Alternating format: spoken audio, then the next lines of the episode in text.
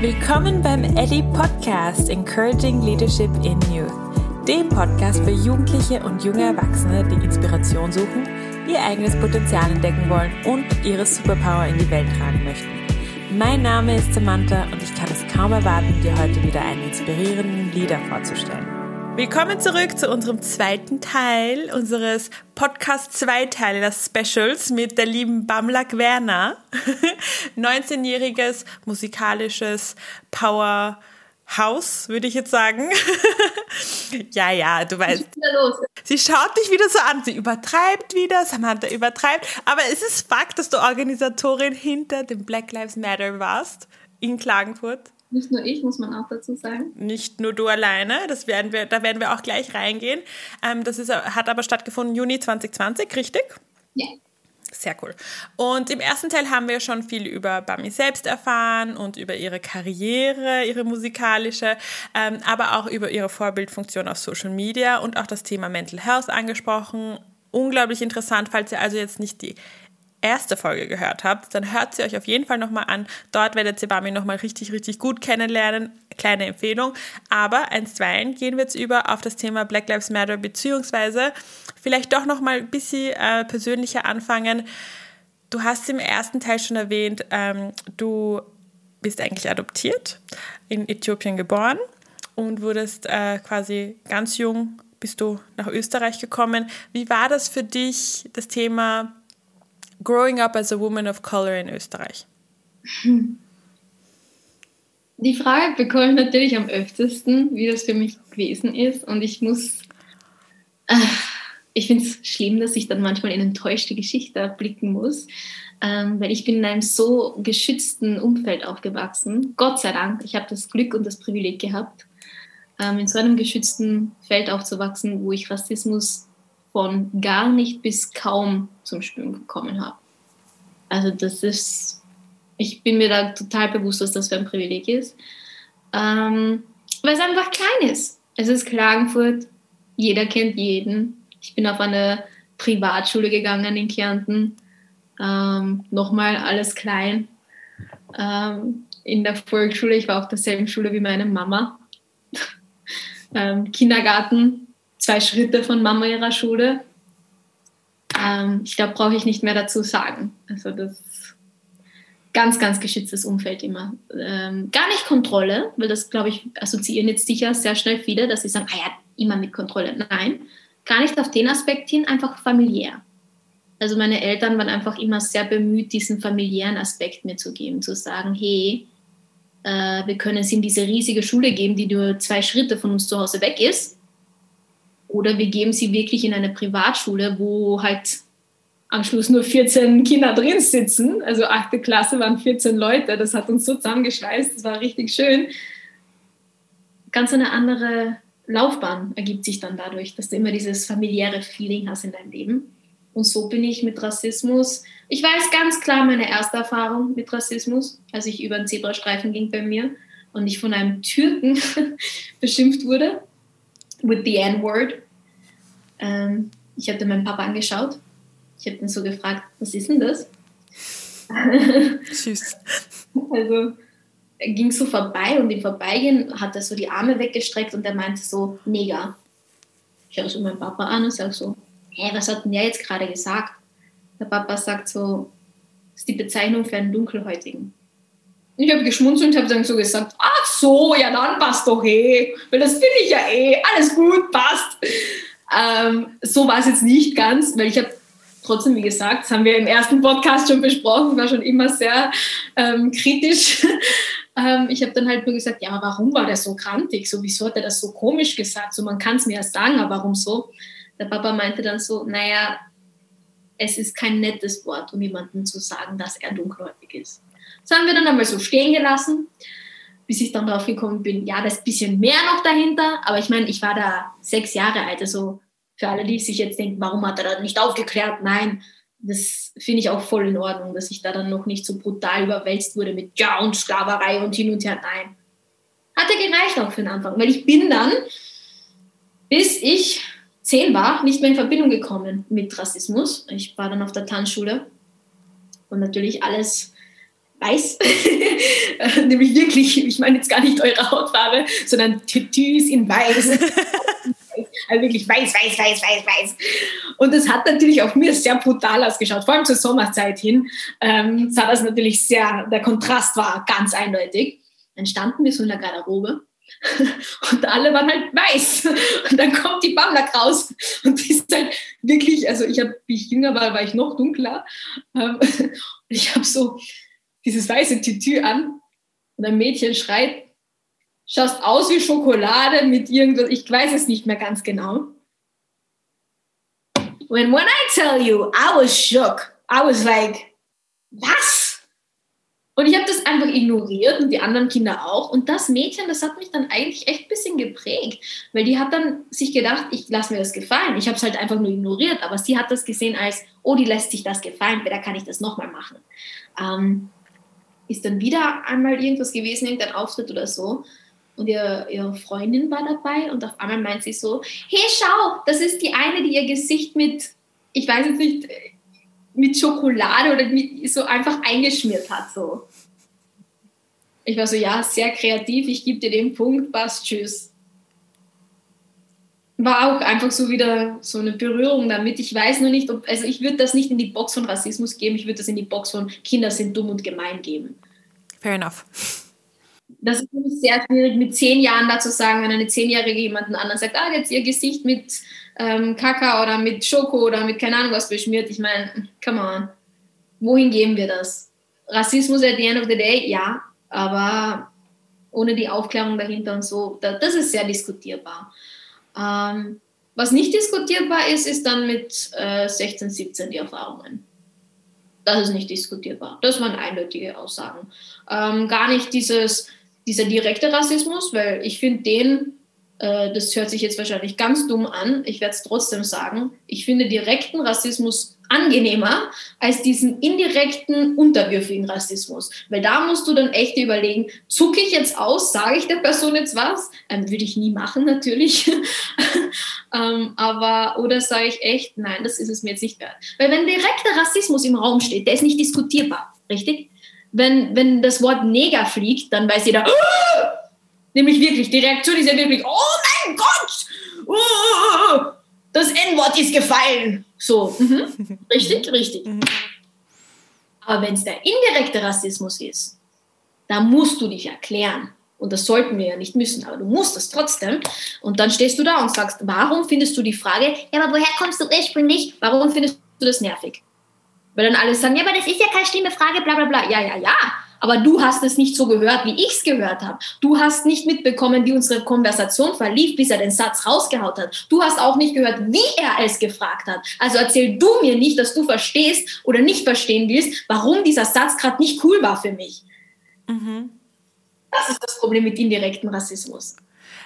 Kannst du so ein bisschen, weil ich glaube, dass sicher viele Leute, die das zuhören, vielleicht nicht unbedingt wissen, was meinst du mit indirekten Rassismus? Also ich finde, das war jetzt ein super Beispiel, was du gesagt hast mit so die Frage, vor allem wie sie gestellt ist, ja, aber woher bist du wirklich? Weil die kenne ich auch sehr gut, die liebe ich auch heiß, ja, Augenroll dabei bei mir. Ähm, aber grundsätzlich, ja, was würdest du so definieren als indirekten Rassismus? Man nennt es ja nicht indirekter Rassismus, sondern eigentlich sagt man ja Alltagsrassismus. Mhm.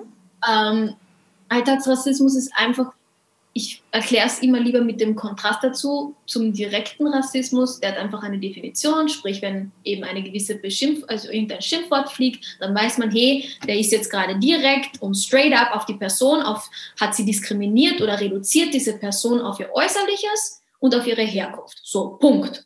Wissen wir. Dann sehen wir, das ist ein Idiot, kann man nicht anders sagen, der reduziert Menschen auf sein Äußerliches und der möchte sie beschimpfen ganz gezielt.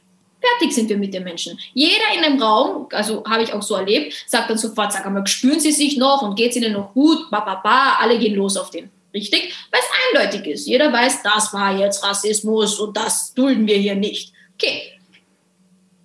Kontrastseite, Alltagsrassismus bzw. indirekter Rassismus. Man ist auf einem Fest, Mann, ich, ähm, und man steht da und wartet, bis man dran ist für seinen Auftritt und holt sich ganz schnell noch was zum Trinken. Und als man da so in der Schlange steht, kommt jemand her und jemand fragt einfach so, hey, tretest du heute auch noch auf? Ja, ich trete heute noch auf. Ähm, ach so, ja. Ich wollte fragen, woher du kommst. Ich kenne dich nicht. Ich habe keine Ahnung, wer du bist. Du hast mich eigentlich nur gefragt, ob ich heute da auftrete. Warum soll ich dir jetzt sofort sagen, woher ich komme? Wieso? Würdest du irgend, bei irgendjemandem anderen das Gespräch so starten? Don't get me wrong, ich bin stolz auf mein Geburtsland. Weil das verstehen dann so viele falsch und sagen, ja, man ist ja stolz, woher man kommt. Ja, aber ich würde doch nie, nie würde es mir einfallen, zu jemandem herzugehen, zu sagen, hey, hallo, ich bin der so und so, woher kommst denn du? Nein, das hat nichts mit Respekt mehr zu tun, das hat nichts mit, ja, aber mich interessiert so, nein, es ist einfach respektlos, Punkt. Und indirekt ist es Rassismus, weil du eigentlich nur wissen möchtest, woher kommst du genau. Weil du gehst davon aus, dass es die Option gar nicht gibt, dass ich als Dunkelhäutige im 21. Jahrhundert hier geboren bin. Weil ich bin dann ja auch extra so provokant und sage, ich komme aus Kärnten. Ich sage immer, ich komme aus Kärnten. Immer. Und dann fällt sie dann die Pappen runter und dann sagen sie, ja, und dann merke ich schon, manche sind direkter, manche sind nicht so direkt und dann kommt sowas wie, ja, aber halt ursprünglich. Oh, okay, das heißt, die Option, dass ich ursprünglich aus Kärnten bin, die gibt es gar nicht, obwohl wir das 21. Jahrhundert haben, dass Mama und Papa hier sind und die Migranten waren und ich aber hier geboren bin. Die Option gibt es nicht. Und was ich noch mehr mag, ist, wenn ich sage, ich komme aus Kärnten und dann sagen sie, oh, dann sind deine Eltern sind dann Immigranten.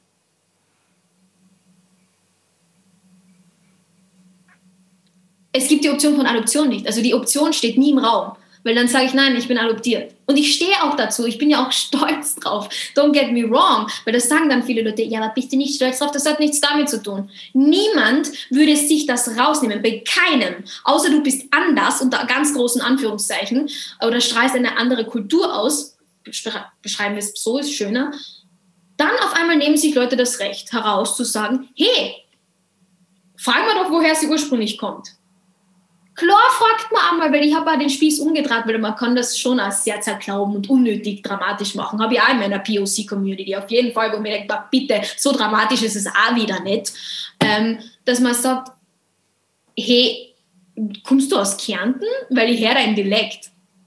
Und dann freut man sich und sagt, ja, ich bin aus Kärnten, ja. Oder hey, du bist ein Wiener, gell, weil ich höre dein Dialekt. Alles cool. Aber wisst ihr, wann ich das sage? Nicht nach den ersten zwei Sätzen sondern ich rede mal ein bisschen was, frage mal, ach so, ja, und du studierst das und das und das machst da. Hey, ich höre jetzt beim Reden, hey, irgendein Dialekt von dir, bist du irgendwie zufällig aus Kärnten? Ach so, na, bist du nicht, woher kommst du? So. Das war sehr respektvoll und es, es ist auf der Hand gelegen. Man hat gerade geredet, hey, du hast doch den Dialekt, woher kommst denn du? Ach so, kommst nicht aus Kärnten, woher kommst denn dann? Passt. Dann erzähle ich dir, ah, hey, ich bin eigentlich aus Kärnten, aber ursprünglich bin ich halt aus Äthiopien und bin adoptiert. We're done. Alles cool, super. Aber zu sagen, hallo, ich bin der Michael und ähm, woher kommst du? Nein, man ursprünglich. Wird, also, keine Ahnung, aber es kann mir niemand erzählen, dass irgendein Hellhäutiger das jemals erlebt hat, dass jemand Hallo sagt und dann sofort fragt, und woher kommst du? Bitte, äh, wirklich nicht. Glaube ich auch nicht. Also das, na, nein, nein. Und das ist indirekter Rassismus. Oder auch, dass man bei einer Kasse steht, also da gibt es tausende Stories, aber ich ist auch ein sehr gutes Beispiel davon, dass man bei der Kasse steht und du hast nur Knoblauch in der Hand. Und jemand kommt her und sagt, oh, cool, afrikanisches Essen gibt's halt. Ähm, okay. Und wenn der Chinese mit Sushi-Reis ansteht, werden wir jetzt dann jedes Mal schreien, oh, heute gibt's chinesisches Essen äh, japanisches, Entschuldige, Entschuldigung, Entschuldigung, sorry, tut mir leid, für diese Culture Mixing und so. I'm sorry, ich nehme alles zurück, don't quote me on that. um, ähm, nein, aber genau der Punkt ist es, dass man diese Kulturen dann nicht auf irgendwas reduziert. Ich meine, ich habe da nur Knoblauch in der Hand. Knoblauch ist von ähm, von jeder Kultur außer Österreich, weil die kennen keine Gewürze. Italien, du kannst Italien, die Italiener sind ganz knoblauchlastig, ja. Auch der ganze Ostblock ist ganz, also alles, was im Osten. Ostblock, mir sofort der ganze Ostblock eingeschossen mit den Gerichten. Miss Italien eingeschossen. Aglio et Olio, ähm, Entschuldigung, es ist Knoblauch, da ist nichts außer Knoblauch und nochmal Knoblauch drinnen. Also, ich, ich muss in mich schon reinschmunzeln. Das ist eben eine Option, wie man Rassismus handeln kann. Ähm, ich bin dann echt bei der Kasse gestanden und ich war so, ich habe den Knoblauch hochgehalten, ich weiß nicht, ich habe den echt den Knoblauch vom, vom Band runtergenommen, obwohl ich schon kurz vor der Kasse war. Ich habe den so genommen und sage so, das hier, das definiert Afrika, Knoblauch definiert meine Kultur. That's it. Einen so riesigen Kontinenten können sie durch Knoblauch definieren, wirklich? Is it like that? Und der Mann stand dann so da, weil er nicht damit gerechnet hat, dass ich halt so rede. Das ist das Nächste, dann ist der Schock. Die redet ja fließend, Hochdeutsch. Aber das komme ich auch gleich, dieses, boah, du sprichst echt gut Deutsch. Das ist auch so eine Aussage, liebe ich, super, cool. Wenn ich hier aufgewachsen bin, kann man mir schon die Hand schütteln, dass ich gut Deutsch spreche. Finde ich auch, hätte ich mir fast einen Preis verdient eigentlich dafür. Ähm, und ich habe dann auch gesagt, finde ich cool, dass sie meine Kultur auf das reduzieren, dass ich Knoblauch esse. Sehr elegant. Und er meinte dann ja nur, und das liebe ich, wenn sie sich dann ertappt fühlen. Das ist dann so herrlich. Und dann kam sowas wie, ach so, nein, ich meinte ja, da, da. Ich war so, okay, get to the point. Und alles, was rauskam, war ja so, ja, ich war selbst in Afrika und ich liebe diese Menschen, die dann behaupten, sie waren selbst in Afrika und deshalb können sie da jetzt mit mir den, den Kulturdialog ihres Lebens mit mir halten, weil sie waren einmal in Afrika. Deshalb, Halleluja. Right? der Mann oder oder ich habe eine ich habe eine Freundin aus Afrika oder ich habe den Nachbarn ist nach aus Afrika. Like I have friends from the POC community. So ich habe Freunde, die sind schwarz. Mhm. Ja, ich kenne mich voll aus. das ist für mich so. Oh ja, du musst eigentlich also I hate to break it to you, aber eigentlich, das habe ich also ich liebe es einfach mit Sarkasmus und Ironie dann mit dem umzugehen, weil dann fühlen sich Leute echt ertappt es bringt dir nichts, ähm, dann den Leuten zu sagen, warum du wütend bist und hin und her. Nein, play the game. Also dumm, sich dumm stellen, das ist auch von den echt von ganz, ganz schlauen Leuten, von denen ich echt super Bücher auch schon gelesen habe. Ähm, die sagen, sich dumm stellen ist einer der schlausten Dinge, die man manchmal im Leben machen kann. Und das mache ich in solchen Situationen, weil ich dann wirklich auch, äh, kommt natürlich drauf an, auf den Grad. Eh klar. Aber auch da, dass man dann sagt, ich habe das schon so oft gehört, so, also mal Entschuldigung, dass ich das jetzt so formuliert habe, aber ist eh okay, gell? Ich habe den Satz echt einmal original so gehört und dann meinte das Mädchen so, ich meine, ich meine ist jetzt überhaupt nicht rassistisch, ich habe selbst schwarze Freunde. Und ich habe dann so gesagt, echt? Du hast dunkelhäutige Freunde oder halt, ähm, schwarze Freunde? Und sie so, ja, ja, ja, voll, weil ich habe gewusst, die Aussage war nicht okay von ihr und ich habe auch bemerkt, sie ist sich unsicher. Und ich war dann so, ja, okay, du hast Freunde aus dieser Community? Ach so, ja, cool, cool. Ähm, ja, dann musst eh eigentlich im Prinzip ganz genau wissen, wie das ist, wenn man dunkelhäutig ist und sich solche Aussagen anhören muss. Dann eigentlich weißt du es ja im Prinzip dann ganz genau, wie es sich anfühlt, oder? Dadurch, dass du Freunde von der Community hast. Und sie war dann so, ach so, nein, ich, ich, ich würde mir das nie rausnehmen, dass ich sagen kann, was rassistisch ist oder nicht. Und ich war so, echt? Komisch. Weil das hast du jetzt gerade gemacht. Und dann kommt's dann kommt dieser verwirrte Blick, dieser schockierte, ach so nein, das habe ich gar nicht so gemeint. Es ist mir wurscht, ob du es so gemeint hast oder nicht so gemeint hast. Deine Intention war da und das ist alles, was zählt in dem Moment. Deine reine Intention, überhaupt so zu denken und das dann auch noch auszusprechen. Dass du es dir denkst, ist das eine. Aber dass du dann noch so weit gehst, diese Intention in Worte zu fassen, einen Satz zu formulieren und den dann in den Raum zu stellen, das ist das andere.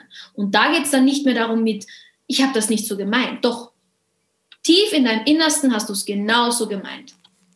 Weil die Intention war da und das ist alles, was zählt bei Rassismus. Es zählt nur die reine Intention, dass du es überhaupt wolltest. Das ist das gleiche, die gleiche Diskussion mit, warum können Weiße das N-Wort nicht sagen? Macht es! Sagt es! Macht es! Sprecht das N-Wort aus! Sagt's doch, Neger! Was macht's das? Wenn ihr so dermaßen gerne Rassisten sein wollt, macht's es doch. Ich halte euch nicht davon ab. Ich liebe es, wenn Menschen mich fragen, hey, kann ich das N-Wort in einem Lied sagen, weil ich meine, jetzt habe ich ja schwarze Freunde, mach es. Wenn du es unbedingt machen möchtest, mach es. Fühlst du dich cool? Fühlst du dich cool, ein Rassist zu sein? Wenn du dich so cool fühlst dabei, mach es. Ich halte dich nicht davon ab. Sag das N-Wort. Mach es. Beschimpf Schwule. Sei homophob.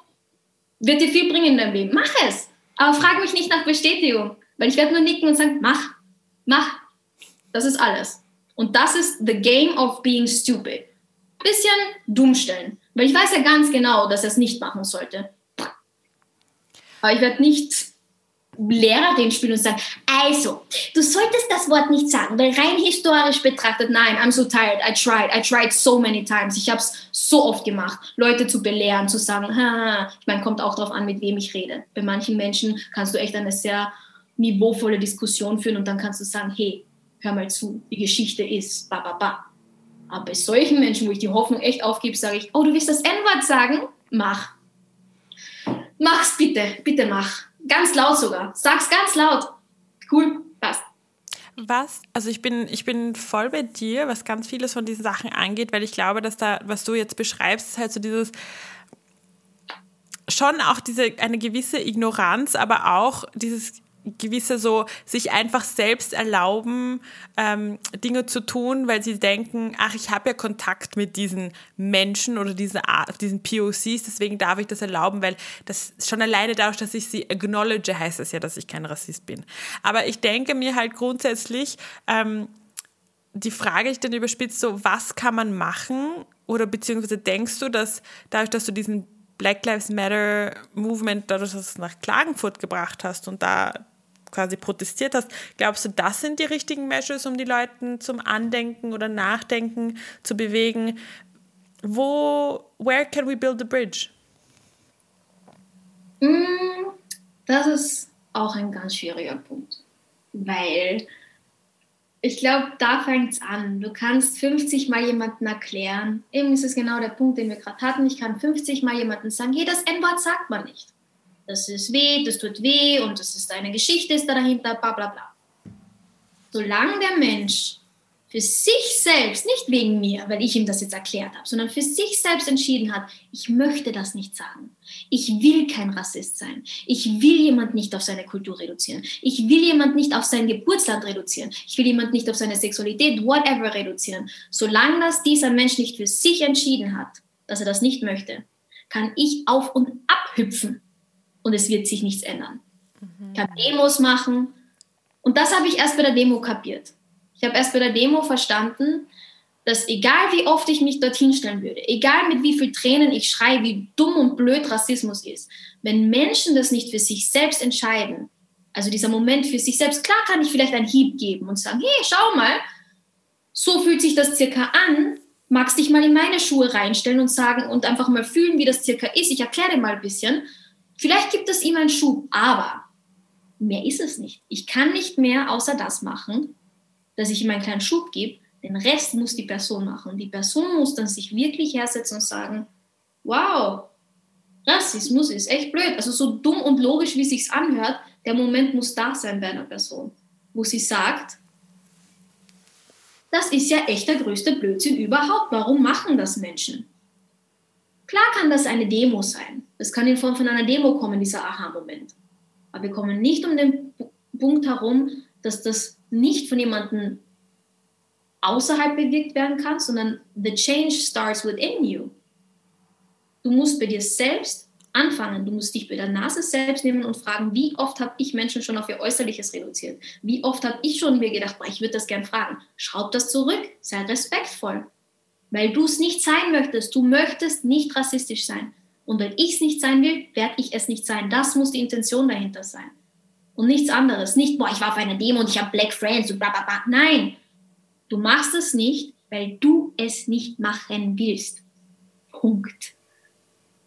Und dazu kann ich niemanden bewegen. Ich kann niemanden dazu bewegen, dass er genau diesen Satz denkt und sagt, ich mache es nicht, weil ich das nicht will. Ich als Theresa, keine Ahnung was, möchte nie in Verbindung mit Rassismus stehen, möchte nie in Verbindung mit Sexismus stehen, bla bla bla oder was auch immer. Und deshalb verhalte ich mich so und so, damit mir das nicht passiert. Das muss der Gedanke sein von dem Mädchen. Da kann ich, da, sie kann auf der Demo gewesen sein. Sie kann auch Black Friends haben und alles. Wenn sie dann nach Hause geht und sagt, ja, aber eigentlich, es gibt schon einige doofe Sachen beschwarzen oder so. Solange sie sich trotzdem denkt, dass sie sich das erlauben könnte zu sagen, bringt das alles nichts. Sie muss genau diesen Satz, diese Intention muss in ihr drinnen sein. Ich finde das super spannend, was du jetzt sagst, weil eigentlich gehen wir jetzt gerade Richtung Thema Eigenverantwortung und auch Bewusstseinsbildung. Und ich sage jetzt, ich emphasize Bildung ganz spezifisch, weil ich denke, dass ähm, einer der großen Gründe ist, wieso es nicht wirklich gängig ist, dass man so denkt, ist, weil niemand einem diese Denkweise beigebracht hat. Genau. Und es hilft nicht, dass, dass du ihm diese Denkweise beibringst als POC, als das unter Anführungszeichen Opfer. Und Opfer ist jetzt überspitzt gesagt, ich will es nicht als Opfer nennen, aber ich habe jetzt gerade kein anderes Wort dafür im Kopf, als Receiving Party quasi, sondern dass das einfach grundsätzlich Teil der Bildung ist wie Höflichkeit oder wie ähm, Essmanieren. Oder, weißt du, so ganz simple Dinge, die ganz normal sind, dass man sie beibringt oder Bitte und Danke sagen. Und dass das nicht Teil der Education ist. Das, aber da muss ich schon sagen, woher soll das kommen? Das hast du ja vorher auch erwähnt. Wie kann eine Zehnjährige das wissen? Genau. Wissentlich, dass ihr das niemand beigebracht hat. But this 10-year-old becomes a 16-year-old and then she becomes a 20-year-old. Genau so. Genau so. Und das ist der Punkt. Und deshalb sage ich, wenn jemand mit 18, 19 mich fragt, ob er dieses rassistische Wort sagen kann oder diese homophobische ähm, Beschimpfung aussprechen kann, mach es. Ich werde dich nicht davon abhalten, weil genau dann bekommst du die Erfahrung, die ich hoffe, dass du sie bekommst, damit du lernst, weil du hast es anscheinend in deinem frühen Alter noch nicht gelernt. Hättest du aber sollen. Und dann denke ich mir aber auch so, okay, was, ich werde erstens nicht deine Lehrerin sein und ich werde dich auch nicht davon abhalten, diese Erfahrung zu sammeln, aber ich denke mir dann auch, wow, entweder ist es deine Familie oder einfach unser Bildungssystem, dass sowas an dir vorbeigezogen ist, dass man das einfach nicht sagt, auch nicht sagen will, weil das Wort hat die Geschichte. Oder zum Beispiel, keine Ahnung, was habe ich mir letztes Mal gedacht? Ähm, eine Freundin von mir, manche vielleicht übertrieben, aber ich finde es richtig cool, ähm, die ist eben selber lesbisch und die hat ein Kinderbuch einfach gekauft, das einfach mal ein bisschen anders ist.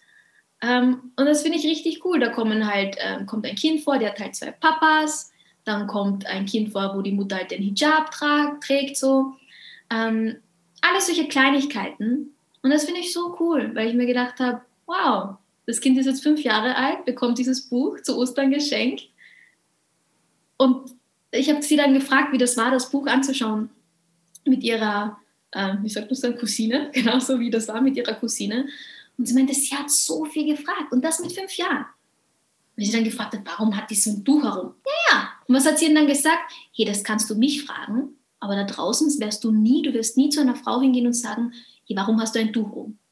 Lektion gelernt. Und das mit fünf schon.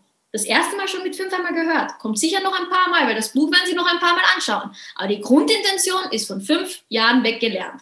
Und dann war sie so, ha, da ist jetzt der Mann, war zum Beispiel im dunkelhäutig, warum ist der so dunkel? Und lacht. Und hat sie gesagt, so, das kannst du bei mir machen, du kannst bei mir lachen.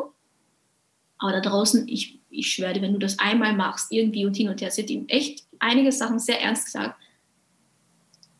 Genauso. Und dann, ja, warum sind da jetzt zwei, zwei Papas? Das passt ja gar nicht. Mann und Frau gehören zusammen. Oder warum schaut die Frau aus wie ein Mann? Weil sie dann gesagt hat, das ist ein Bub. Und dann sagt sie, nein, das war mal eine Frau, aber jetzt ist sie ein Bub wie geht das und hin und her. Ja! Und dann sagen viele, das ist viel zu früh, bla bla bla. Nein, das ist unsere Gesellschaft. Unsere Gesellschaft ist im Wandel, wir verändern uns. Also müssen wir auch unsere Lernstrategien ein bisschen umkrempeln und sagen, hey, das ist so. Ich will dieses Buch. Ja, ich auch. Und ich, ich suche es schon die ganze Zeit auf Amazon. Ich, ich will dieses Buch. Ich, ich schwör, wenn ich den Titel rausfinde, das war das Erste, was ich mir gedacht habe, ich poste auf Instagram sofort. Wenn ich das Buch finde, sofort Big Picture. Also ich freue mich so, wenn ich das Buch finde, ich so, mein Kind jeden Abend von zwei Monate alt sofort als gute Nachtgeschichte. Nein, aber das ist literally die Literatur, die ich hoffe, dass wir sie bekommen für unsere Kinder. Kinderbücher mit Repräsentation, einfach mit Repräsentation. Ich denke mir, ich war so glücklich, als Küstenfrosch von Disney rausgekommen ist. Ich hatte meine erste dunkelhäutige Prinzessin mit elf Jahren. Ich war so glücklich. Alles nur hellhäutig. Das ist mh, mm, Repräsentation für die Kinder ist so wichtig. Oder wie, wie heißt diese eine Serie? Irgendwie Zoe, ba, wo auch das Mädchen eine dunkelhäutige Krankenschwester ist. Wie cool ist das? Das brauchen Kinder, dass das so lange gebraucht hat, bis das rauskommt. Da denke ich mir auch, wow, it's like time, excuse me, come on, let's, right? Auf alle Fälle. Repräsentation. Und das ist, das, da schließt sich aber dieser Circle von deiner Frage, finde ich. Wenn du dann sagst, hey, wie kann man da Brücken bauen? Glaubst du was durch deine Demo oder irgendwas? Ja, Step by Step. Education, Repräsentation, we're still here, wir werden nicht gehört, nicht immer in dieser Opferrolle und mir fällt jetzt auch kein anderes Wort ein, einfach bekannt, einfach part of the community Rolle sprechen, sondern jemanden anderen mal sprechen lassen, finde ich auch voll schön. In der USA gibt es so einen eigenen mir fällt jetzt der Begriff leider einfach nicht ein. Ähm, so eine Sektion? Ein total schöner, ja, es war auch ein voll schönes Video, was ich auf YouTube gesehen habe. Ähm, Poetry, ähm, wo ein Hellhäutiger gesprochen hat und die Dunkelhäutige hat nur den Mund bewegt. Die Message war, wenn man sie sonst nicht hören würde. And I was crying like a baby. Weil es es war inhaltlich, also ich schickte das auf jeden Fall auch nach dem Podcast. Es war so schön und dann aber dann auch gewechselt, weil er ist halt gay und dann hat sie gesprochen für ihn. Genau das ist es. Lasst uns für unsere Communities gegenseitig sprechen, wenn man uns als Opfer nicht hören wird. Wenn man sagt, ja klar, du hast es halt erlebt, mein Gott, jetzt gib wieder eine Ruhe, setz dich hin. Gleich wie bei, bei Asian Hate, wie das jetzt losgegangen ist. First thing I did, I was like, okay, what can I do? Ba, ba, ba. Weil all the Asian guys, die in Klagenfurt dabei waren. dass ich habe das so geliebt, dass das nur nicht nur Black People waren an dem Tag, sondern einfach alles. Von Mädels mit Hijab bis hin Mädels mit Burka, bis hin Mädels Türkei, China, Japan, Korea, we had everything. Das war so schön, weil du hast das Gefühl gehabt, ich werde repräsentiert auf unterschiedlichen Ebenen, weil mhm. jemand, der aus der Türkei ist, redet anders über den Rassismus, den ich erlebt habe, die Geschichte, die ich ihm halt erzähle, right? Als jemanden aus Korea, dem ich jetzt die Geschichte erzähle, right? Und das ist doch so schön, dass wir unsere Stories erzählen können und am Ende des Tages können wir alles sagen, hey, ja, circa weiß ich, was du meinst. Weil dann natürlich auch die Story zurückkommt von ähm, einem Mädchen, mit das Hijab tragt, ähm, dass sie dann sagt, hey, ja, ich auch. Bist du deppert, was ich mir schon anhören konnte. Ja, und dann geht es gar nicht ums Vergleichen, wer ist armer oder schlimmer oder hin und her. Nein, aber das Gefühl von Repräsentation ist da, dass man nicht alleine ist. Und das ist so schön. Und da schließt sich dieses, das ist Brückenbauen für mich. Gar nicht dieses, oh ja, wir müssen jetzt alle sagen, wie schlimm das war und bababa. Natürlich, honor the story. But overcoming the story, uff, das ist nochmal ein anderes Level. Die Geschichte, aus, also die Geschichte wandeln für sich und daraus was machen,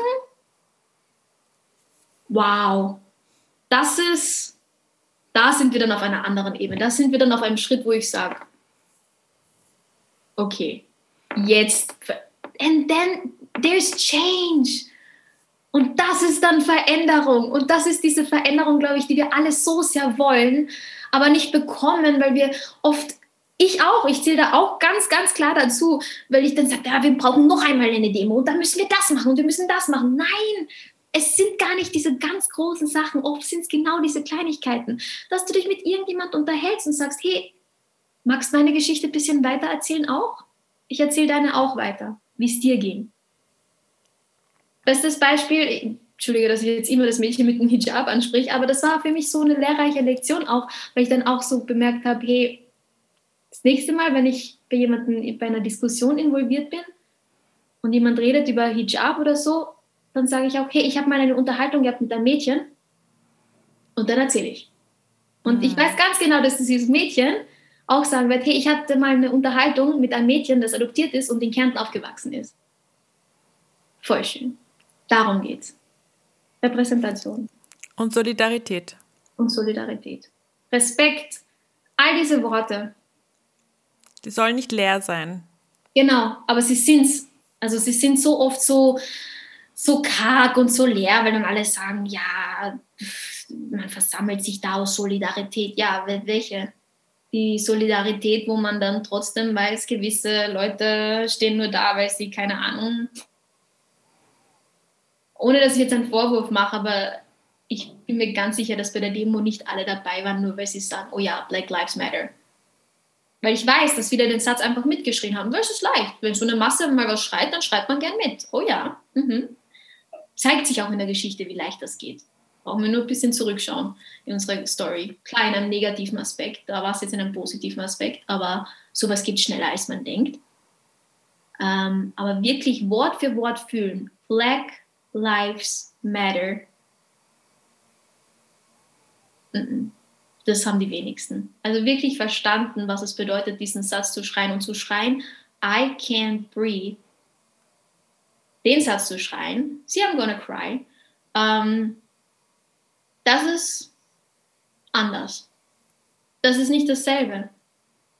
Und da ist eben, es ist, es ist immer ein Circle und da schließt sich das, weil dann geht man nach Hause und sagt, in meinem ganzen Leben, and God shall take my life if I do, möchte ich keine rassistische Intention haben, möchte ich keine vorurteilhafte Position einnehmen gegenüber einem Menschen und möchte ich jeden Menschen mit dem Respekt entgegenkommen, bis er mich von etwas anderem belehrt. Richtig, aber bis dorthin versuche ich ihm mit dem Respekt gegenüberzutreten, den ich auch gerne einfordern würde von ihm oder einfach gern hätte von ihm und beanspruche von ihm, möchte ich das versuchen. Right? Und das war die Demo für mich. Right? Und nicht nur, oh ja, Black Lives Matter. Weil natürlich alle gefragt haben, oh, Bambi, für was tust du dir das an? Was für ein Black Lives Matter in Kärnten vor allem, bla bla bla, hin und her, sowieso und überhaupt ähm, weil es mehr ist. Jeder, der den Satz gesagt hat, und ich weiß ganz genau, dass den Podcast auch Leute hören werden, mit denen ich eine sehr große Debatte darüber hatte, warum ich den, ähm, also die Demo überhaupt gemacht habe. Jeder, der mich das gefragt hat, von dem war ich schon ein bisschen enttäuscht, weil ich, you proved my point. Weil ihr so klein denkt. Ich war richtig frustriert, weil ich am liebsten einfach nur geschrien hätte, wie kann man so engstirnig und klein denken? Wie kann man nicht groß denken bei so einem Thema? Es geht nicht nur um Black Lives Matter. Das Motto war einfach mehr oder minder, klar ist das kein Motto, aber in dem Prinzip die Storyline dahinter war, hey, hier brennt gerade ein Haus, wir versuchen das zu löschen. Das bedeutet nicht, dass andere Häuser nicht auch brennen können. Jedes Haus kann in Brand, in Brand gesteckt werden. Natürlich, jedes Haus kann Feuer fangen. Aber jetzt, guess what? Wenn jetzt einmal das Haus hier brennt, hätten wir gern, dass wir dieses Haus mehr oder minder mal das Feuer löschen, damit es nicht rüber spaziert zu den anderen Häusern und alle anderen Häuser auch noch brennen anfangen. Fangen wir mal bei dem Haus an, das jetzt gerade in diesem Moment brennt und dann let's work it over. Vielleicht ist das nächste Haus nicht in Brand gesteckt, sondern es ist überflutet. Wieder das nächste hat ein kaputtes Dach. Right? So in der Metapher habe ich es dann versucht zu erklären, zu sagen, hey, hey, hey, stopp, stopp, stopp. Hier geht es nicht darum, dass ich nicht sage, andere Häuser können nicht auch brennen. Es geht darum, dieses Haus brennt gerade so, dass es kurz vorm Zusammenbrechen ist. Mhm. Und deshalb bin ich hier und versuche mit dem Wasserschlauch da zu stehen und zu sagen, hey, lösch mal mal, ich helfe euch beim Löschen. Darum geht's.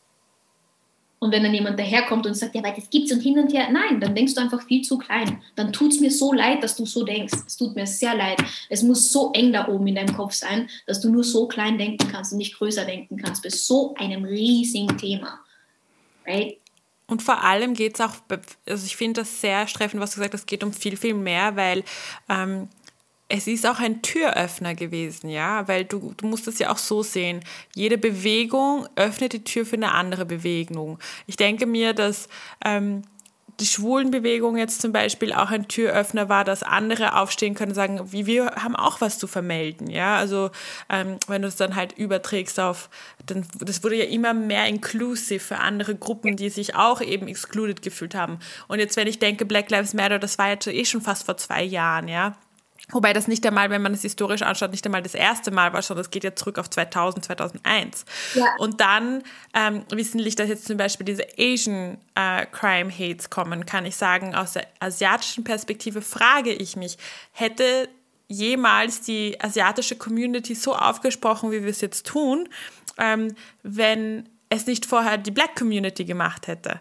Und das ist genau das, was du sagst, von wegen ähm, einfach, dass es, es brennen schon lange sehr viele Häuser, nur ja. das brennt gerade am meisten. Ja. Und deswegen hat es gerade diese Attention bekommen. Aber mhm. es geht um viel, viel mehr, wenn wir mhm. das Thema Rassismus anschneiden, ähm, beziehungsweise wenn wir einfach das Thema Toleranz, Solidarität und ich finde das so schön, was du alles gesagt hast, weil es geht eigentlich um gelebte Werte. Ja. Lebst du deine Werte?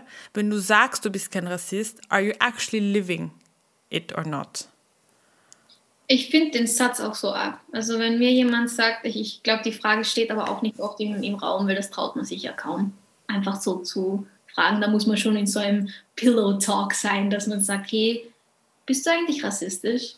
Manchmal so, hast du so rassistische Intentions, ohne dir es bewusst zu sein? Ähm, wobei ich auch gleich an dem Punkt sagen muss, ich finde, das sind mit Abstand die schlimmsten, die rassistischen Intentions, wo du hinten nach drauf kommst, oh, also wenn, wenn du was bewusst machst, dann ist es so, oh ja, jetzt war gerade was und ich habe mich bewusst dazu entschieden. Aber wenn ich unbewusst das habe, dann habe ich das einfach in mir drinnen, ohne das überhaupt zu kontrollieren. Dann ist das einfach da. Das, das ist einfach da. Das schockiert mich. Also, und dann eben, also ich würde mir das nie rausnehmen, zu sagen, ich habe noch nie jemanden verurteilt. Also ein Mensch, der mir sagt, er ist so super und so toll, dass er das noch nie gemacht hat, dem glaube ich, kann ich echt nicht glauben, weil jeder hat das. Und es ist legitim. Es geht einfach nur darum, was machst du dann daraus? Mhm. Es geht einfach nur darum. Ich habe Stories teilweise, wo, wo ich mir denke, okay, vielleicht habe ich überreagiert, aber wo ich mich hinten nach entschuldigt habe, nach drei Monaten, weil mir auf einmal eingeschossen ich sehe, wow, das hätte ich so nicht fragen dürfen. Und wo ich dann ganz panisch aus dem Nichts eine WhatsApp-Nachricht von weiß ich nicht wie viel Zeit verfasst habe, weil ich mir dachte, oh mein Gott, wie konnte ich dich das fragen? Das war voll nicht legitim, das war nicht in Ordnung von mir. Und die komplett falsche Intention, hast du dich okay gefühlt? Da habe ich dich verletzt damit wo die Leute dann eh meinten immer, nein, nein, nein, kein Stress, alles gut. Aber ich mich nicht. Und deshalb sage ich, also wir können uns da alle ganz sicher bei der Nase nehmen und sagen, hey, jeder hat bis zu einem gewissen Grad, ich würde nicht sagen rassistische Ansätze, aber Vorurteile. Vorurteile ist ein sehr gutes Wort. jeder von uns hat Vorurteile. Egal, ob es in eine sexistische Richtung geht, in eine Richtung geht von der Verurteilung der LGBTQ-Plus-Community oder in die rassistische Richtung, das hat jeder. Kann mir niemand was erzählen. Weil's, weil jeder etwas hat, was er nicht mag. Und das ist legitim bei Essen, Getränke und anderen Sachen, aber nicht bei Menschen. Menschen sind kein Essen. Menschen sind keine Getränkesorte. Wenn du mir sagst, hey, ich mag Martini so gern, ich lieb's, passt. Mag dein Martini, love it. Aber wenn du dann sagst, boah, hey, Bier ist so grausig, auch alles cool. Dann sage ich so, also, hey, Bier ist voll cool, es schmeckt so gut. Du sagst, was ist das Grausigste überhaupt? Ja. Dann reden wir ein bisschen darüber und dann schimpft man ein bisschen über diese unterschiedlichen Alkoholsorten. Ich finde es nur krass und das habe ich auch schon beobachtet und auch schon gehört wenn dann Menschen so über Menschen reden. Literally genauso. Wie disgusting ist das? Wie grausig ist denn das?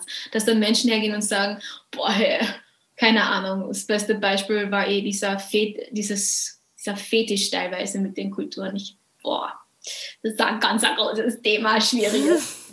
uh, wenn dann Männer hergehen und sagen, oh ja, also dunkelhäutige Frauen und, you know, und das und das und das, but Asian women, ugh, wir sind keine Biersorten. Weil dann alle sagen, ja, aber das ist Preference, das ist Preference. Nein, du kannst es dir denken. Du kannst mir sagen, hey, ich finde afrikanische Frauen hübsch, weil sie das und das haben. Punkt. Du brauchst sie nicht vergleichen. Guess what? Du musst nicht immer alles in unserer Welt vergleichen. Du kannst einfach sagen, ich finde dunkelhäutige Frauen hübsch, weil sie haben ba, ba, ba. Alles cool. In der Sekunde, wo du dich dazu entscheidest, diese Kultur miteinander zu vergleichen und zu sagen, die eine ist besser als die andere, da beginnt mein Problem mit dir. Right? Weil warum? Wozu vergleichst du sie? Das sind komplett, also so, Kulturen sind so unterschiedlich und so wunderschön, jede für sich, an und für sich. Warum würdest du das machen und sie vergleichen miteinander? Don't do it. Why? Lass doch einfach jede Kultur für sich stehen und sagen, ma, ist die schön, Punkt. Und nicht, ma, ist die schön, aber na, du musst nicht immer alles in unserer Welt vergleichen. Das ist auch so was. Ich habe das Gefühl, Menschen wollen immer Dinge vergleichen miteinander. Also es ist wirklich so ein richtiger Drang und Zwang zu sagen, weil ja der eine Mensch ist so und der andere ist so. Jetzt muss ich das vergleichen. und wie gesagt, bei Essen, Getränken, alles cool. Bei Menschen hört sich der Spaß auf. Warum denn? Wozu denn? Wieso denn? Mit welcher Begründung? Nein, einfach nein. Absolut richtig. Nein, also wenn wir jetzt eine Lehre daraus ziehen können, glaube ich, für all die Personen, die das hören, ist, glaube ich, das Wichtigste, sich in Bewusstsein zu rufen. Überlegt euch einmal konkret, was sind die Werte, die ihr leben wollt? Eben ergo Rassismus, Vorurteile, ähm, eben deine Relation zu Kulturen, Diversität etc. etc.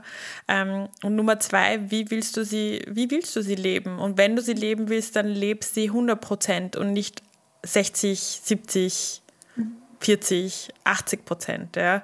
Weil ich glaube, das ist das, wo wir uns alle ein bisschen befinden. Und das ist das, was du auch beschrieben hast. Ich werde auch nicht lügen. Ich bin jetzt auch nicht die heilige Maria und habe nie irgendwelche Sachen gesagt, die in irgendeiner Form nicht politisch korrekt waren oder sonstiges. Vor allem in meinen jüngeren Jahren, wenn man so ein bisschen cool sein will, weißt du so, du willst so anderen Leuten gefallen und nicht so wirken, als, als, als if you're stuck up oder was auch immer, gell? Oh ja. Aber am Ende des Tages sagst du da Sachen. Ähm, und da habe ich zum Beispiel eine Anekdote aus der Schule, die mich bis heute sehr geprägt hat, wo ich dann wirklich gecheckt habe, okay, das geht gar nicht. Ähm, früher war das so, ähm, jetzt nichts mit äh, Hautfarbe zu tun, aber in dem Sinne, in meiner Klasse und irgendwann, ähm, ich glaube, das war so Geschichte und dann irgendwann sagt der Lehrer, ja, ihr müsst diese Aufgabe machen und ich so, oh, Herr Lehrer, das ist ja voll behindert, ja. Und er dreht sich um, war einer meiner Lieblingslehrer, schaut mich an, ganz tief in die Augen und sagt, Samantha, ich war noch nie so enttäuscht von dir. Mhm. Und ich in dem Moment, gell, ich so, hä, was ist jetzt passiert? Ich habe das jetzt gerade, hm? Und dann hat mir irgendwer gesagt, Samantha, was du nicht weißt, deine Tochter ist tatsächlich behindert. Und dann in dem Moment ist mir das so, hat voll Klick gemacht und ich habe mir mhm. gedacht, dieses Wort nehme ich nie wieder in den Mund. Ja? Also jetzt für die Story, aber grundsätzlich um zu zeigen, wir müssen achtsamer sein, was wir machen. But you Weil, see it changed you ja. because you wanted, weil du das wolltest. Du hast dieses, du hast dich dazu entschieden, das nicht mehr zu sagen, weil du dich schlecht gefühlt hast, weil du entschieden hast, ich möchte nicht mehr dieses Wort sagen. Ich möchte nicht, dass ich jemals dieses Gefühl wieder spüre von, boah, ich bin enttäuscht, weil du dieses Wort gesagt hast, richtig? Du hast dich dazu entschieden. Mhm. Das kann sonst niemand machen. Das habe ich gemeint mit, es kann einen Anstoß geben, von wem auch immer aber du musst dich dann dazu entscheiden. Und das ist dann auch, ich hasse das, wenn dann Leute sagen, es wird immer empfindlich, man muss so aufpassen, was man sagt. Ja, Gott sei Dank. Gott sei Dank, weil wir so lang anscheinend, ich meine, ich bin auch erst 19 Jahre auf dieser Welt, aber anscheinend hat es die Leute bis 2021, 2020 hat es gedauert, bis die Leute mal draufgekommen sind, hey, da gibt es sehr viele Phrasen, Worte, Sätze, die nicht in Ordnung sind, dass wir sie sagen und das schon so lange. Und ich lieb's, dass dann Leute, so diese 60, 70-jährige Generation, natürlich nicht alle, aber schon anscheinend immer wieder, weil ich echt auch in Kontakt mit dem komme.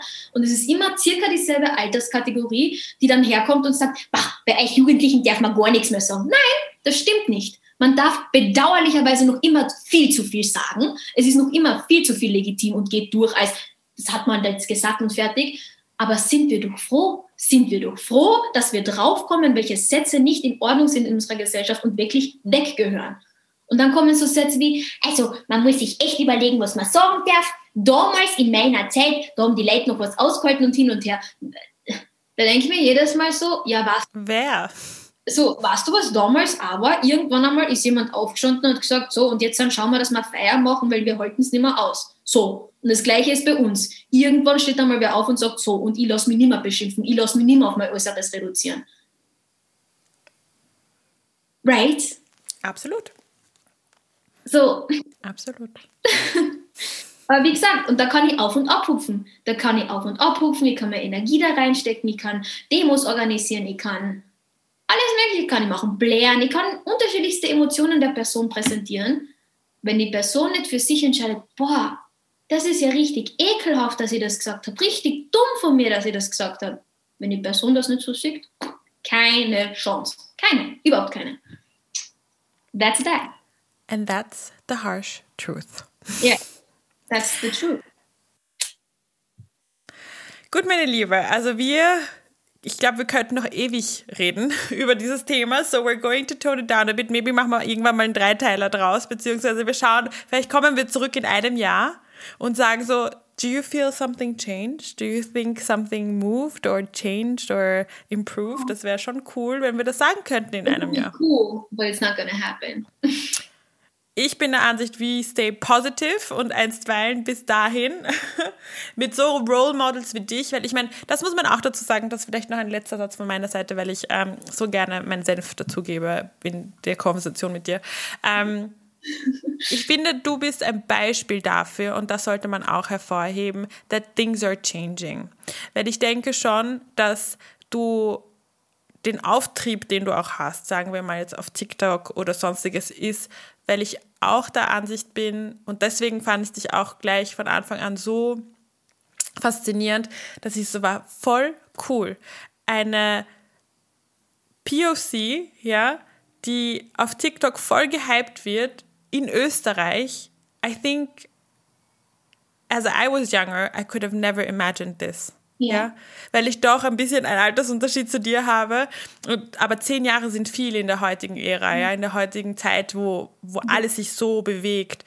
Und als ich in deinem Alter war, als ich 19 war, habe ich mir das nie vorstellen können, dass jetzt eine, eine 19-jährige aus Äthiopien stammende Kärntnerin, ja, ähm, hier 3,3 Millionen Likes hat auf, auf irgendeiner Social Media Plattform. So I do think you're an example of change. So that's maybe the positive thing on the last note. Und jetzt gehen wir über auf die Rapid Fires. also, meine Liebe, zehn schnelle Fragen, die kennst du nicht, die du einfach ganz spontan beantworten kannst. Und, woo, are you ready? Okay.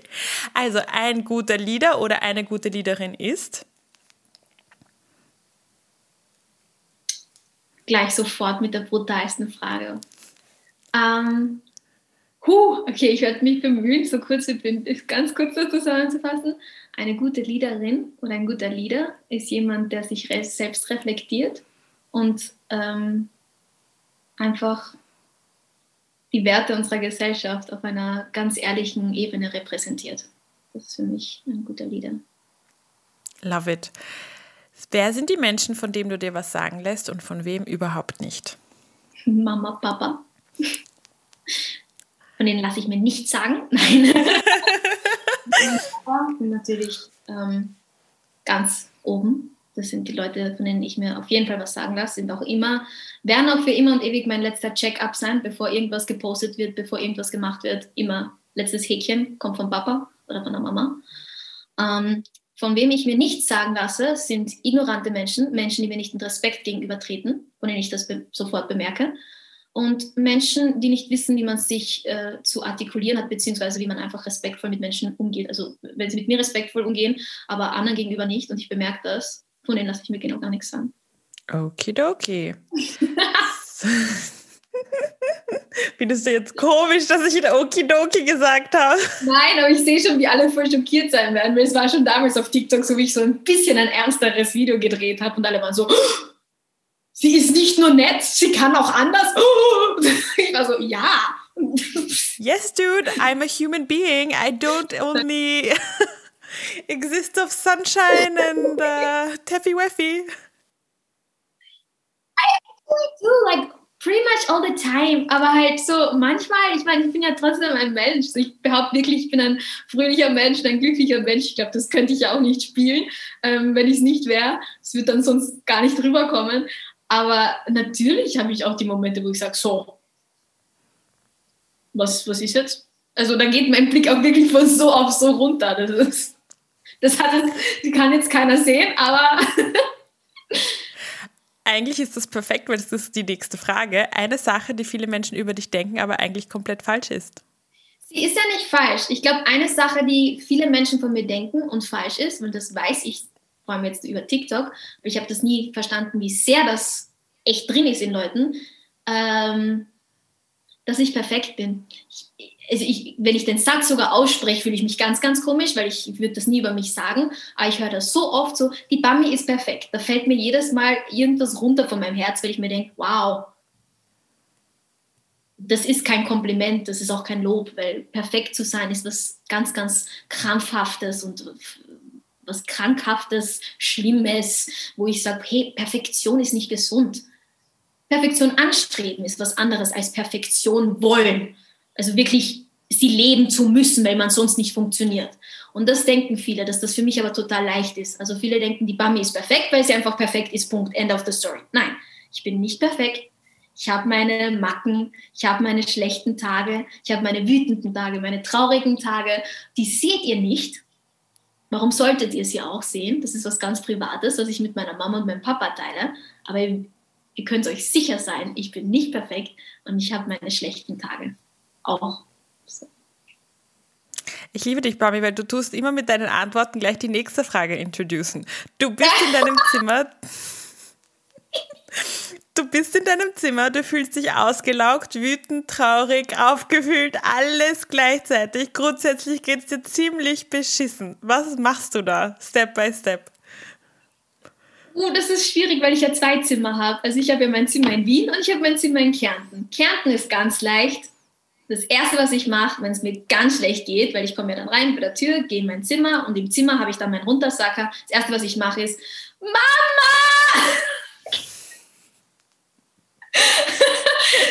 das was ich mache. Ich schreie mal ganz laut Mama ähm, und dann kommt die Mama daher und dann höre ich meine Tür ähm, und dann frage ich, haben wir ein Chardonnay und Lindschokolade? Magst du einen Film schauen? Und dann ist die Welt wunderschön. Ähm, und in Wien natürlich habe ich das lernen müssen, dass das nicht geht. Ich kann schon Mama schreien, kommt halt keiner.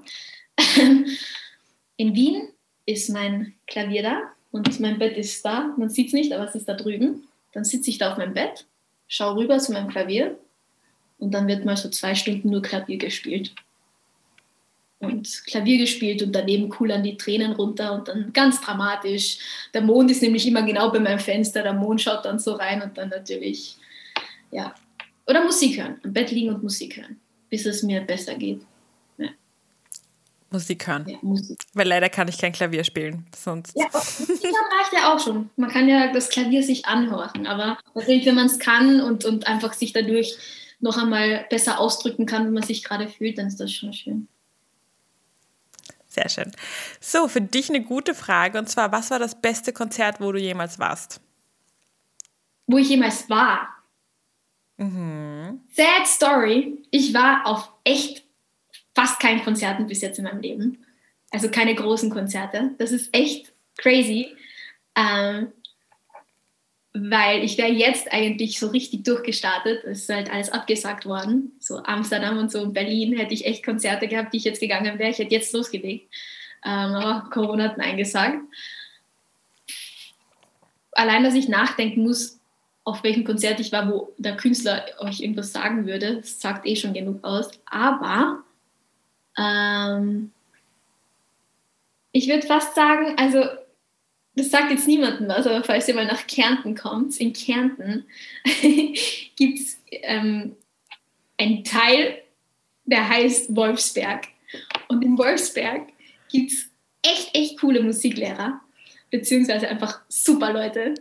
Und dort gibt es auch etwas, das, ähm, das ist kein Konzertraum und gar nichts, aber es ist einfach, es heißt Container, einfach nur Container. Und dort spielen die coolsten Leute überhaupt. Also wirklich die coolsten Leute überhaupt. Und das ist, das zeigt so, es müssen nicht berühmte Leute sein beim Konzert. Weil ich habe das Gefühl, ich habe nichts verpasst. Weil ich bin von 16 bis eigentlich jetzt, bis Corona, immer dort auf die Konzerte gegangen. Und es waren die coolsten Konzerte überhaupt. So Kernfusion und so. Es ist eine Band auch aus Kärnten, ähm, die nennt sich Kernfusion, äh, so Fusion, die spielen Fusion, richtig cool. Ähm, und auch viele andere Bands, so, ähm, die vielleicht jetzt nicht so bekannt sind, aber die einfach dieses etwas haben. Das waren richtig coole Konzerte. Das waren wirklich coole Konzerte. Sehr, sehr guter Tipp für alle Kärntner und Nicht-Kärntner. Container, das merken wir uns super geil. Ja. Womit kann man. Sommer so supported. Alles klar, na, wir werden uns dort finden. Ich, ich sehe schon, ich sehe schon. Im Sommer im, im Kärnten wird man im Container sich treffen. Womit kann man dir immer eine Freude bereiten? Lächeln. Ich liebe Menschen, die lächeln. Ich habe es gerade heute erst gesagt, weil ich bin ja von der Uni gekommen, bevor ich zum Podcast jetzt da hergekommen bin. Ich gehe so mit meinem Studienkollege raus und das Erste, was ich sage, ist so, Boah, das war so nett, hast du die Frau gesehen, die hat mir gerade zugelächelt. Der war so, ja, okay, und jetzt? Ich lieb's, wenn mir jemand zulächelt. Ich finde, lächeln ist das Schönste, was ein Mensch machen kann. Das ist sowas, ah, es ist so schön, weil jeder hat so seine Art, wie er lächelt. Beim einen gehen die Augen komplett zusammen, beim nächsten sind sie groß. Der eine hat so Bäckchen, der eine hat keine Bäckchen. Es ist so schön, wenn Menschen lächeln. Ich lieb's. Also ich brauche nichts außer ein Lachen. Das ist so schön. Wirklich. I love it. Very easy to please. Super. Ja. Wofür bist du derzeit am dankbarsten? Meine Eltern. Ja.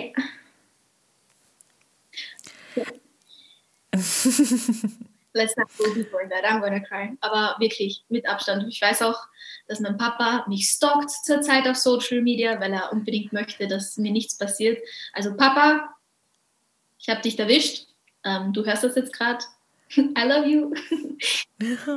Mama, you too. Voll cute. Jetzt kommen mir gleich die Tränen. So.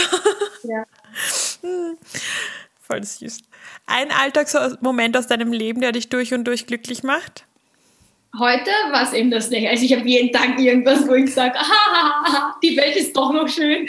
Ähm, manchmal nicht. Also es gibt es trotzdem auch, nicht jeden Tag, aber schon oft, ähm, wenn ich es mir einfach suche. Mm, aber, Entschuldige, nochmal ganz genau die Frage. Ein Alltagsmoment aus deinem Leben, der dich durch und durch glücklich macht. Aber irgendein Moment. Mhm, aber der dich glücklich macht, durch und durch. Boah, ist einfach. Ich habe halt eine kleine Cousine, ähm, die ist jetzt äh, eineinhalb Jahre, glaube ich. Oder zwei Jahre wird es jetzt schon, genau. Zwei Jahre wird es jetzt ähm, im Juni. Und wenn die lacht, eben, es ist Lächeln. Und es gibt halt unterschiedliche Levels von Lächeln, von schönen Lächeln, die was bewegen in mir. Wenn die lacht, boah, oh, an die muss ich nur denken.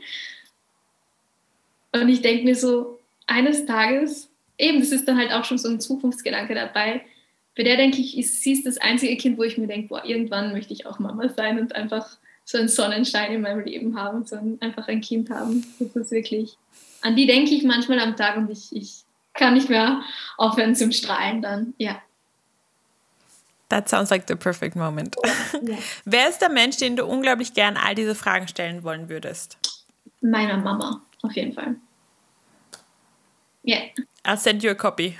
Ja, auf jeden Fall. Also ich habe es mir jetzt gerade gedacht. Oder ich habe auch noch einen anderen Freund, der ist auch so immer auf Deep Thoughts und so. Wenn ich dem sage, beantworten wir das schnell, das würde mich interessieren, wie der da reagieren wird. Also ja, ich bin zwar gerne Mama schreien. So. ja, alles klar. So, und jetzt gehen wir über auf dein Mini-Mixtape, was du mir geschickt hast. Wir haben da Friday, I'm in Love bei Phoebe Bridgers, La Vie en Rose von Edith Piaf, Circles bei Mac Miller und In meinem Leben von Nena. Was sagen diese Lieder über dich, meine Liebe? Alles. Das ist eine Kurzbeschreibung von mir in vier Songs. Wirklich. Also, wie du gesagt hast, ich darf nur vier Songs nehmen, habe ich mir gedacht, how dare you, einer Musikerin zu sagen, sie soll nur vier Songs sagen, die sie gut findet. So, fünf, fünf. Ja, okay, fünf. Aber in dem einen Meer wird das Kraut halt auch nicht fett. Es tut mir echt leid. ähm, das war echt Schock. ähm, aber ich habe dann auch ganz schnell wieder meine innere Mitte gefunden, weil ich bemerkt habe, ich habe so meine fünf Go-To-Songs da kann man rütteln, was man will, die kann mir keiner nehmen. In meinem Leben ist der Song von meinem Papa und von mir, der verbindet uns zwei sehr stark. Und da sind auch Sätze drinnen, die wortwörtlich auf mich zutreffen. Nena hat mich auch in meiner Kindheit sehr be begleitet, äh, mit 99 Luftballons und so. Nena ist auch ein bisschen so Kindheitsmemory und auch einfach mit dem Papa. Das passt einfach. La Vie en Rose ist das Lied von der Mama und von mir, also deshalb die zwei Songs ein Lied, ein Lied Papa, ein Lied Mama. La Vie en Rose ist Mama liebt Frankreich, Mama liebt Französisch und, und alles. Und ja, La Vie en Rose ist auch eins ihrer Lieblingslieder. Circles by Mac Miller ist, ich liebe Mac Miller. Ähm, ich, er war mein erster verstorbener Künstler, bei dem ich echt traurig war, sehr, sehr traurig war, als er gestorben ist. Das hatte ich bei sonst keinem Künstler noch, weil ich nur Vorbilder habe, die halt schon gestorben sind aus dem Jazzbereich. Frank Sinatra, Ella Fitzgerald und wie sie alle heißen, sind halt schon tot. Das heißt, da, da gibt es nichts mehr zum Erwarten in dem Sinne. Aber Mac Miller, den habe ich da halt erst so vier Jahre gekannt und dann auf einmal ist der Künstler weg. Deshalb Circles, da ist vor allem ein Satz einfach dabei. Um, Don't you put any more stress on yourself. It's one thing at a time. Das ist so mein Go-To-Song, wenn ich mich komplett stress. Und ich empfehle es auch wirklich jeden Overthinker, haut euch den Song auf riesen Boxen rein. Auf einmal macht euer Leben ein ganz anderes. Dann, da passiert was mit euch. Wenn ihr das Lied wirklich ganz bewusst hört, auf den Text hört, ähm, auch so Sätze, die dann dazwischen kommen wie Do not be afraid, do not be afraid. Oh, das ist so, and I can keep you safe, I can keep you safe. Oder I cannot be changed, I cannot be changed. Trust me, I tried. Also wirklich, da ist jeder Satz on point, genau auf mich zutreffend. Und Friday I'm in Love ist my go-to cry song. Mac Miller gibt mir Happiness und Auftrieb und Friday I'm in Love ist mit so viel Emotionen verbunden. Ich habe das Lied entdeckt, als ich zur Aufnahmeprüfung gefahren bin in Wien und ich habe da so viel Sorgen und, und Ängste gehabt. Das war das erste Mal in meinem Leben, wo ich echt gesagt habe, ich weiß nicht, wie das ausgeht. Und ich, ich habe, was mache ich, wenn es nicht hinhaut? Und ich habe keinen Plan B und hin und her und sowieso und überhaupt. Und dann habe ich das Lied gehorcht, bis ich das Ergebnis bekommen habe von meiner Uni. Deshalb assoziiere ich das mit so einer starken Emotion. Ähm, und der Text ist auch wieder, der Text ist so ähm, ach, man muss das Lied echt hören. Ich will es gar nicht erst beschreiben, weil das, das geht so tief rein auch mit den Sätzen. So simpel und trotzdem so auf den Punkt gebracht. So, I don't care if Monday's blue, Tuesday's gray and Wednesday twos. So, to, um, und dann einfach am Schluss ist es so, but it's Friday and I'm in love. Und diesen Satz kann man nicht nur sehen, so, I'm in love, es ist einfach so, es ist Freitag, let it go. Und es war so lustig, weil es halt genau da die Prüfung war. Ich war so, jetzt ist die Prüfung vorbei. Wir haben es beim Hinfahren gehört, wir haben es beim Zurückfahren gehört. Ich habe es gehört, bis ich das Ergebnis bekommen habe. Dann hatte ich das Ergebnis, ich habe das Lied weitergehorcht. Und ich war so, wow, it's Friday and I'm in love. Das ist schon starkes Lied auch, auf jeden Fall. Und berührt einen total. Und ich singe es auch bei meinen Konzerten. So. Da freuen wir uns schon drauf, wenn wir dich mal wieder live sehen können. Also von daher. Och, ich freue mich richtig. Ich freue mich wirklich. Donnerszenen, Kärnten im August. Das ist schon fix. Da kann man. Good to know. kommen ganz sicher noch die Plakate und die Werbung, aber auf jeden Fall, da bin ich mit der wundervollen ähm, Anna Maurer zu hören. Ist auch eine ganz, ganz tolle Musikerin, die auch schon einige Sachen auf Spotify hat. Sehr empfehlenswert auch, die Musik. Alles klar. Ja. Bami, ich kann dir gar nicht sagen, vielen, vielen, vielen, vielen, vielen, vielen, vielen, vielen Dank, dass du dir so viel Zeit genommen hast, jetzt diese zwei Podcast-Folgen quasi aufzunehmen mit mir und einfach mit mir so viel Zeit zu verbringen. Ich bin dir unglaublich dankbar. Und ähm, gibt es noch irgendeinen letzten Satz? Anything you want to be remembered by, by this wonderful community? Um, wir haben eh, glaube ich, alles so schön auch angesprochen. Äh, angesprungen. ich sage jetzt auch schon langsam, kannst du bitte aufhören zu drehen. Es reicht. Ähm, nein, aber das, das musst du jetzt noch schaffen, bitte. Ähm, was auch ist einfach, wir haben eh alle Themen, glaube ich, so schön angeschnitten. An dieser Stelle einfach auch ganz großes Lob an dich, wie du diesen Podcast geleitet hast. Das ist wirklich, ähm, ja, cool einfach. Einfach cool, dass du mich eingeladen hast und, und die Fragen so formuliert hast. Da gehört auch viel Grips dazu, einfach viel Creativity, einfach auf diese Idee zu kommen. Ähm, also einfach Lob an dich. Ähm, und was ich jetzt immer wieder auch schon gesagt habe, ist, was wir vielleicht heute doch noch nicht so sehr angesprochen haben. Es ist so ein klischeehafter Satz, aber ich finde, er funktioniert und ich behaupte mal, ich bin ein gutes Beispiel dafür. Just do yourself it's gonna work. Das habe ich jetzt schon ein paar Mal gesagt. Also ich, den Spruch hat sicher auch schon jemand anderes gesagt, aber ich hatte den jetzt letztens einfach immer wieder in meinem Kopf. Und zwei Sätze, dieses Just do yourself, trust me, it's gonna work. Seid einfach ihr selbst, glaubt's mir, das wird funktionieren. Ähm, und der andere ist, vor allem für diese Zeit würde ich euch den Satz echt gern mitgeben, man muss sich von niemandem auf dieser Welt etwas gefallen lassen, schon gar nicht von sich selbst. Und das ist auch für mich sehr zutreffend, ich glaube für viele da draußen auch. Und es stimmt, ihr müsst euch von niemandem etwas gefallen lassen, schon gar nicht von euch selbst. Also treat yourself right, seid nett zu euch selbst, geht mit eurem Körper schätzend um, seid nett. Es ist eine schwere Zeit, es ist gerade nicht leicht. Also, you know, love yourself. Wunder, wunderschön. Vielen, vielen, vielen Dank nochmal, Bami. Ich wünsche dir noch einen wunderschönen Abend und, weil es ist ja schon bald Abend und eine wunderschöne Woche. Es ist so verwirrend. es ist noch hell, aber es ist schon so spät, theoretisch. Ja. Danke, meine Liebe. Bis bald. Danke dir. So, das war's mit unserer heutigen Ellie Podcast Folge. Ich bin dir so unglaublich dankbar, dass du heute wieder Zeit mit mir verbracht hast. Wenn dich diese Folge ebenso inspiriert hat wie mich, dann gib dir einen kleinen Ruck und teile die Folge mit deinen Freunden. Always remember, you are smart, you are kind and you can do anything.